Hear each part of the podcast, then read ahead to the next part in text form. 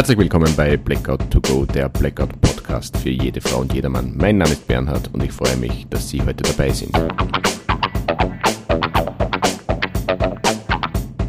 Ich möchte Ihnen die unbegreifliche Welt des Blackouts näher bringen, so quasi to go informieren, damit auch ohne Strom das eine oder andere Birndl brennt.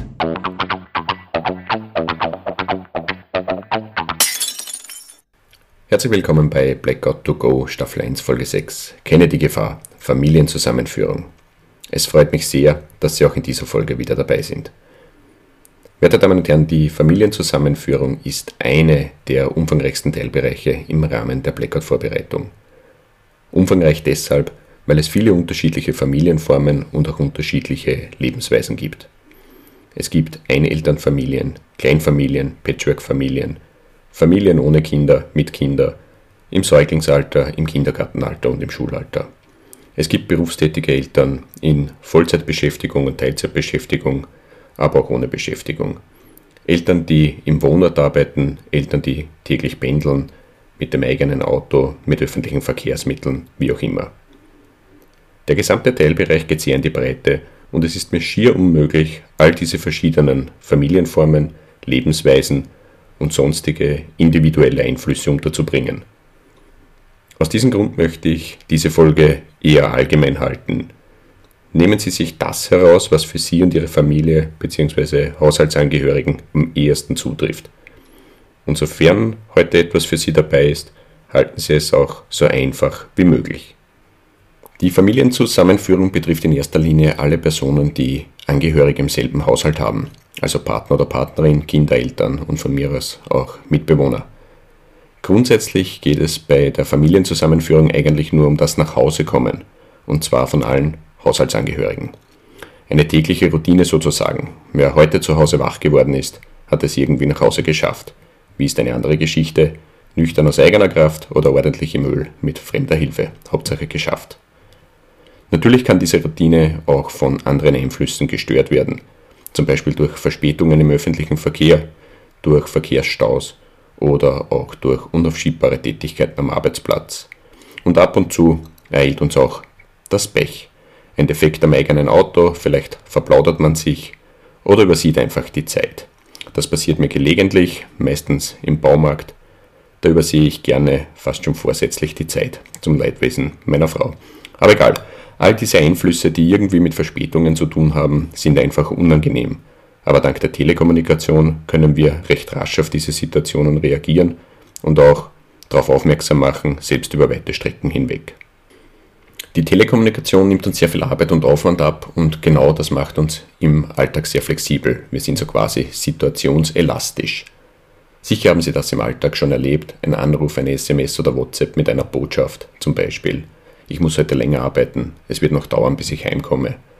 Oder ich habe den Zug versäumt, es wird später werden. Oder ich spreche jetzt aus Erfahrung, Schatz, es tut mir leid, ich wurde in der Werkzeugabteilung aufgehalten. Tja, meine Damen und Herren, das kann tatsächlich passieren, wenn plötzlich so aus dem Nichts ein wildes Werkzeug im Augenwinkel erscheint. Zum Beispiel eine Akkuschlagbohrmaschine mit Schnellspannbohrfutter, Gürtelclip inklusive 18 Volt Akku und Schnellladestation zum Sonderpreis da darf man sich schon verspäten, zumindest aus meiner Sicht. Aber viel spannender wird es dann, wenn die Mitteilung nicht nur die Botschaft, es wird später werden, beinhaltet, sondern wenn das Gegenüber gezwungen wird, Handlungen zu setzen. So in diese Richtung vielleicht, ich muss heute länger arbeiten, ich kann die Kinder nicht von der Schule abholen, du musst sie abholen. Oder ich werde mich verspäten, kannst du einkaufen. Oder von mir aus auch, ich habe den Bus versäumt, kann mich jemand abholen. Bei solchen Botschaften ist das Gegenüber am anderen Ende der Leitung gefordert. Und wenn wir ehrlich sind, in den meisten Fällen wird auch eine Lösung gefunden. Ob Oma, Opa oder die Schwiegereltern die Kinder von der Schule abholen oder ob die Nichte, der Neffe oder ein guter Freund den Einkauf erledigt. Irgendwie haben wir es immer auf die Reihe bekommen, dank der Telekommunikation, die uns rund um die Uhr eine Verbindung ermöglicht. Aber was wäre, wenn, wenn ein Blackout eintritt und weder die Stromversorgung noch die Telekommunikation funktioniert? Wenn keine Botschaften gesendet werden, kein Anruf, kein SMS, kein WhatsApp, keine Statusmeldungen auf Social Media. Tja, meine Damen und Herren, wenn das passiert, werden sehr viele plötzlich vor gewaltigen Herausforderungen stehen. Und genau hier möchte ich heute ansetzen. Einige Anstöße liefern, die Ihnen vielleicht nützlich sein könnten. Denn wie Sie wissen, ein Blackout richtet sich nicht nach Ihrem Befinden und auch nicht danach, ob Sie und Ihre Angehörigen gerade beisammen sind. Es kann an einem Wochenende, an einem Wochentag im Sommer, Frühling, Herbst oder Winter, an einem Vormittag oder eben mitten in der Nacht passieren. Es trifft Sie dort, wo Sie sich zu diesem Zeitpunkt befinden, daheim, in der Arbeit, am Weg von A nach B, wo auch immer Sie gerade sind. Gleiches gilt aber auch für alle denkbaren Angehörigen, die in ihrem Haushalt leben, wie angesprochen, Partner oder Partnerin, Kinder oder Kinder, beziehungsweise auch Eltern. Im besten Fall sind sie gerade beisammen, wenn es passiert, im schlechten Fall eben nicht. Und für diese Situation kann man sich durchaus etwas überlegen, damit die Familienzusammenführung funktioniert. Und es reicht, wenn Sie hierbei die tägliche Routine betrachten. Betrachten Sie den Weg zur Arbeit, den Arbeitsplatz und den Weg retour und das in Verbindung mit Ihren Haushaltsangehörigen. Viel mehr ist eigentlich gar nicht notwendig. Aber gehen wir es langsam an. Ziel ist es, dass alle Ihre Haushaltsangehörigen sicher und gesund dort ankommen, wo Sie im Blackout-Fall miteinander verweilen wollen, vermutlich in Ihren eigenen Verwenden. Könnte aber genauso gut das Haus von Oma und Opa sein, weil es dort bessere Voraussetzungen gibt als in Ihrer Wohnung, zum Beispiel eine funktionierende Wasserversorgung oder Abwasserentsorgung bzw. eine funktionierende Heizung. Auf jeden Fall, das legen Sie mit Ihren Angehörigen fest, wo Sie ein Blackout aussitzen wollen. Als weiterer Schritt stellt sich die Frage, wie kommen Sie und Ihre Angehörigen dorthin? Geht es aus eigener Kraft, weil Sie zu Fuß in die Arbeit gehen oder weil Sie mit dem eigenen Auto fahren? Vielleicht pendeln Sie auch täglich mit öffentlichen Verkehrsmitteln und dann stellt sich natürlich die Frage, wie kommen Sie heim, wenn die öffentlichen Verkehrsmittel beeinträchtigt sind bzw. ausfallen? Es ist ein Unterschied, ob Sie oder Ihre Angehörigen Buspendler im ländlichen Bereich sind oder im innerstädtischen Bereich, wo mit dem Ausfall der Verkehrsampeln ein Verkehrschaos entstehen wird. Die ländlichen Buspendler werden zu Beginn kaum Beeinträchtigungen erfahren. Mit der Zeit kommt es dann zu Busverspätungen, weil die Fahrer und Fahrerinnen später zur Schicht kommen und sollten diese festsitzen, dann kommt es auch zu Busausfällen. Vielleicht stecken die Fahrer und Fahrerinnen in der Eisenbahn fest. Dort merkt man die Beeinträchtigungen recht rasch. Bahnpendler werden Geduld benötigen und zwar je nachdem, in welcher Region oder in welchem Bahntrassenabschnitt diese gerade unterwegs sind und natürlich auch in welchem Land. Warum sage ich das so komisch? Weil ich mich mehr mit der österreichischen Streckenführung auseinandergesetzt habe. Das bedeutet, dass was Sie jetzt zur Bahn hören, ist eher mehr österreichlastig. Es kann in Deutschland und der Schweiz ähnlich sein, muss es aber nicht. Die Bahn hat zwei eigene Kraftwerke, mit denen der Großteil der benötigten Leistung selbst erzeugt wird, aber zur Deckung des Gesamtbedarfs braucht es Partnerkraftwerke, die die entsprechende Leistung zuführen.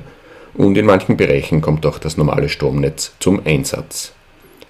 Diese benötigte Leistung befindet sich nicht nur in den Oberleitungen, auch in den anderen Bereichen für den Bahnbetrieb wird Strom benötigt. Die Steuer- und Messtechnik, die Signaltechnik, Kommunikations- und Sicherheitstechnik und natürlich die Bahnhöfe selbst. Und da stellt sich dann die Frage, wo kommt dort der Strom her? Aus den Bahnkraftwerken, Partnerkraftwerken oder aus dem Ortsnetz?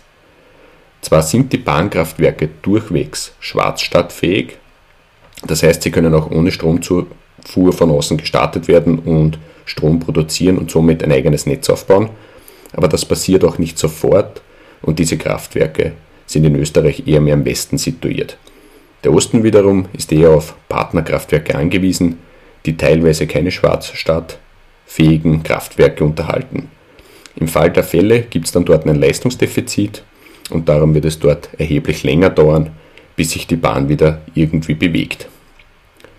Und die Stromversorgung der Oberleitung alleine ist zu wenig. Es müssen auch alle Stellwerke, Unterwerke, Weichenantrieben, die Fahrsignale und der Zugfunk funktionieren, damit der Bahnbetrieb wieder anläuft.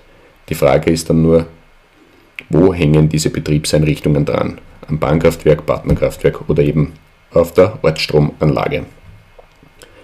Und wenn eine Komponente fehlt, wird es zwangsweise länger dauern. Viel länger dauern wird es auf den nicht elektrifizierten Nebenstrecken Dort wird die gesamte stromabhängige Infrastruktur aus dem Ortsnetz bezogen und diese ist dann bei einem Blackout aus. Also dort ist es sofort aus und dementsprechend lange. Auch die Bahnhöfe sind aus, vom Licht über den Kartenautomaten bis zu den Lautsprechereinrichtungen wird sich kaum was tun. Auch die Lifte werden stehen bleiben. Also Bahnpendler sind sicher stärker von den Auswirkungen betroffen. Das Wort Verspätung bekommt dann eine ganz andere Dimension. Ich bin mir aber sicher, bei der Bahn gibt es Damen und Herren, die in dieser Situation alle Hebel in Bewegung setzen, damit sich die Situation entschärft. Und das kann und wird dauern, vielleicht sogar sehr lange. Und währenddessen sind sie nicht nur dabei, sondern mittendrin. Sollte ich mittendrin sein, in einem Zug oder in einem Bahnhof festsitzen, dann werde ich die Anweisungen des Bahnpersonals befolgen und wo es geht auch unterstützen. Ich habe da so ein Grundvertrauen in die Zugbegleiter und Zugbegleiterinnen, genauso in die Lokführer und Lokführerinnen bzw. in das Bahnhofspersonal selbst. Diese Damen und Herren wissen, was sie machen.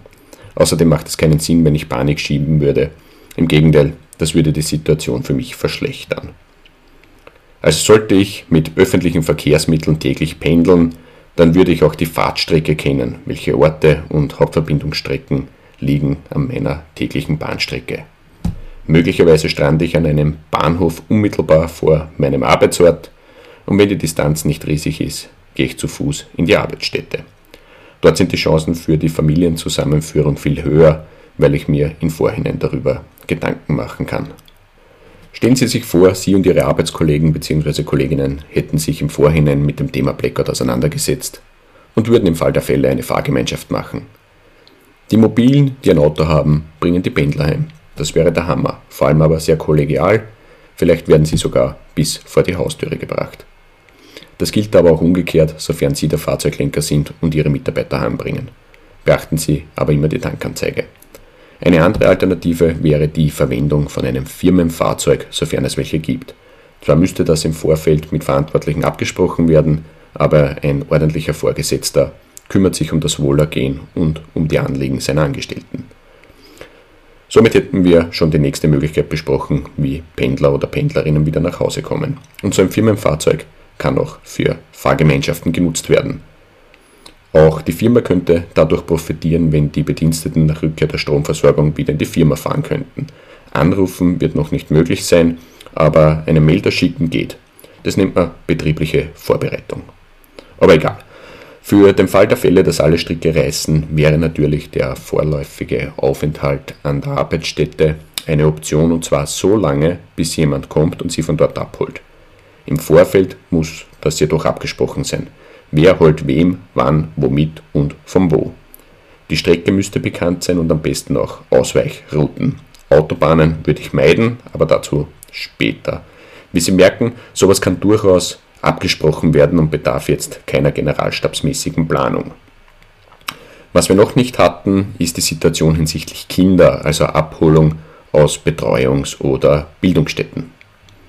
Es gibt wieder verschiedene Formen von Kinderbetreuungseinrichtungen und natürlich auch verschiedene gesetzliche Zuständigkeiten. Es gibt Einrichtungen vom Bund, vom Land, von der Gemeinde, aber auch von Privaten. Es gibt Halbtageseinrichtungen, Tageseinrichtungen und auch Internate. Es gibt Kinderkrippen, Kindergärten, Volksschulen, Mittelschulen, allgemeinbildende höhere Schulen und, und, und, und. Einige dieser Einrichtungen haben einen Plan, andere nicht. Fragen Sie selbst fort nach, was wäre, wenn. Ich würde das auch machen, selbst wenn ich kein Pendler bin. Ist eine Betreuung sichergestellt? Wie lange ist diese sichergestellt? Bleibt der Standort offen oder muss dieser vielleicht im Fall der Falle verlegt werden, zum Beispiel keine Wasserversorgung? Können auch andere Angehörige die Abholung durchführen, die Schwiegereltern, Oma, Opa, Bruder, Schwester, Tante, Onkel, was weiß ich. Was geschieht mit meinem Kind, wenn niemand kommt? Passt wer drauf auf? Wird es irgendjemand übergeben, zum Beispiel der Gemeinde. Also fragen Sie dort nach, es betrifft immerhin Ihre Angehörigen. Und ich möchte unbedingt noch anmerken, und das hat wieder mit meinem Grundvertrauen in die Damen und Herren zu tun, die täglich mit ihren Kindern arbeiten, selbst wenn die Einrichtung planlos ist, werden diese Damen und Herren ihre Kinder nicht auf die Straße stellen. Davon bin ich überzeugt. Die Autobahn habe ich noch angesprochen. Ich würde diese im Blackout-Fall meiden. Sie können ruhig fahren, wenn Sie wollen, ich mache es nicht und zwar aus folgenden Gründen. Sofern Sie auf Ihrer Strecke Tunnelanlagen haben, werden diese gesperrt. Sie können sich vielleicht noch erinnern, Folge 3 kenne die Gefahr, Indikatoren eines Blackouts. Überproportional viele Tunnelsperren. Und wenn Sie davor stehen, wird es ein wenig dauern. Die Etablierung einer Umleitung oder Ableitung wird einfach Zeit in Anspruch nehmen, denn die Straßenverwaltung und die Blaulichtorganisationen sind ebenfalls vom Blackout betroffen. Mit fortschreitender Dauer wird sich auch Hunger und Durst breit machen, die wenigsten werden ein Lunchpaket mithaben und sollten sie durch Zufall Verpflegung an Bord haben, müssen sie selbst entscheiden, ob es gut ist, wenn die anderen um sie herum das mitbekommen. Irgendwann wird auch die Notdurft ein Thema und dass sie gerade auf Höhe eines Parkplatzes mit Toilette stehen, wage ich zu bezweifeln. Ich würde es Ihnen aber wünschen, denn dort gibt es vielleicht auch Trinkwasser. Was kann noch passieren? Ach ja, passiert jetzt auch immer wieder, Lenker oder Lenkerinnen, die im Schau stehen, wenden einfach, zum Beispiel in der Rettungsgasse und schieben dort zurück. Das kann natürlich fatal enden. Wie dann Hilfe geholt wird, kann ich Ihnen nicht beantworten. Ohne Telekommunikation wird es sicher schwierig. Vielleicht macht sich jemand der im Stau stehenden zu Fuß auf den Weg, aber es wird auf jeden Fall dauern. Aber auch in Autobahnabschnitten, wo keine Tunneln sind, kann es zu Verkehrsunfällen kommen. Und im Stau ist man mit dem Weiterkommen sehr eingeschränkt. Es gibt nur eine Fahrtrichtung. Das sind die Gründe, warum ich nicht auf die Autobahn fahren würde. Und über Hitze und Kälte möchte ich jetzt gar nicht sprechen in dieser Situation. Fassen wir zusammen. Vorbereitungen für eine Familienzusammenführung sind nicht schwer, aber auch nicht für jeden Haushalt in so einem Ausmaß notwendig. Betreffend tut es vor allem Familien, die Angehörige haben, welche täglich pendeln oder wenn es um die Abholung von Kindern aus Betreuungs- und Bildungseinrichtungen geht. Auf jeden Fall muss im Vorfeld abgesprochen werden, wo sind Treffpunkte, wer holt wem ab, wenn es passiert, ab wann ist mit der Abholung zu rechnen und womit findet die Abholung statt. Streckenkenntnisse sind ganz wichtig. Die Handynavigation funktioniert nur mit Internet bzw. wenn Sie im Vorfeld Offline-Karten heruntergeladen haben. Und beim Blackout gibt es kein Internet.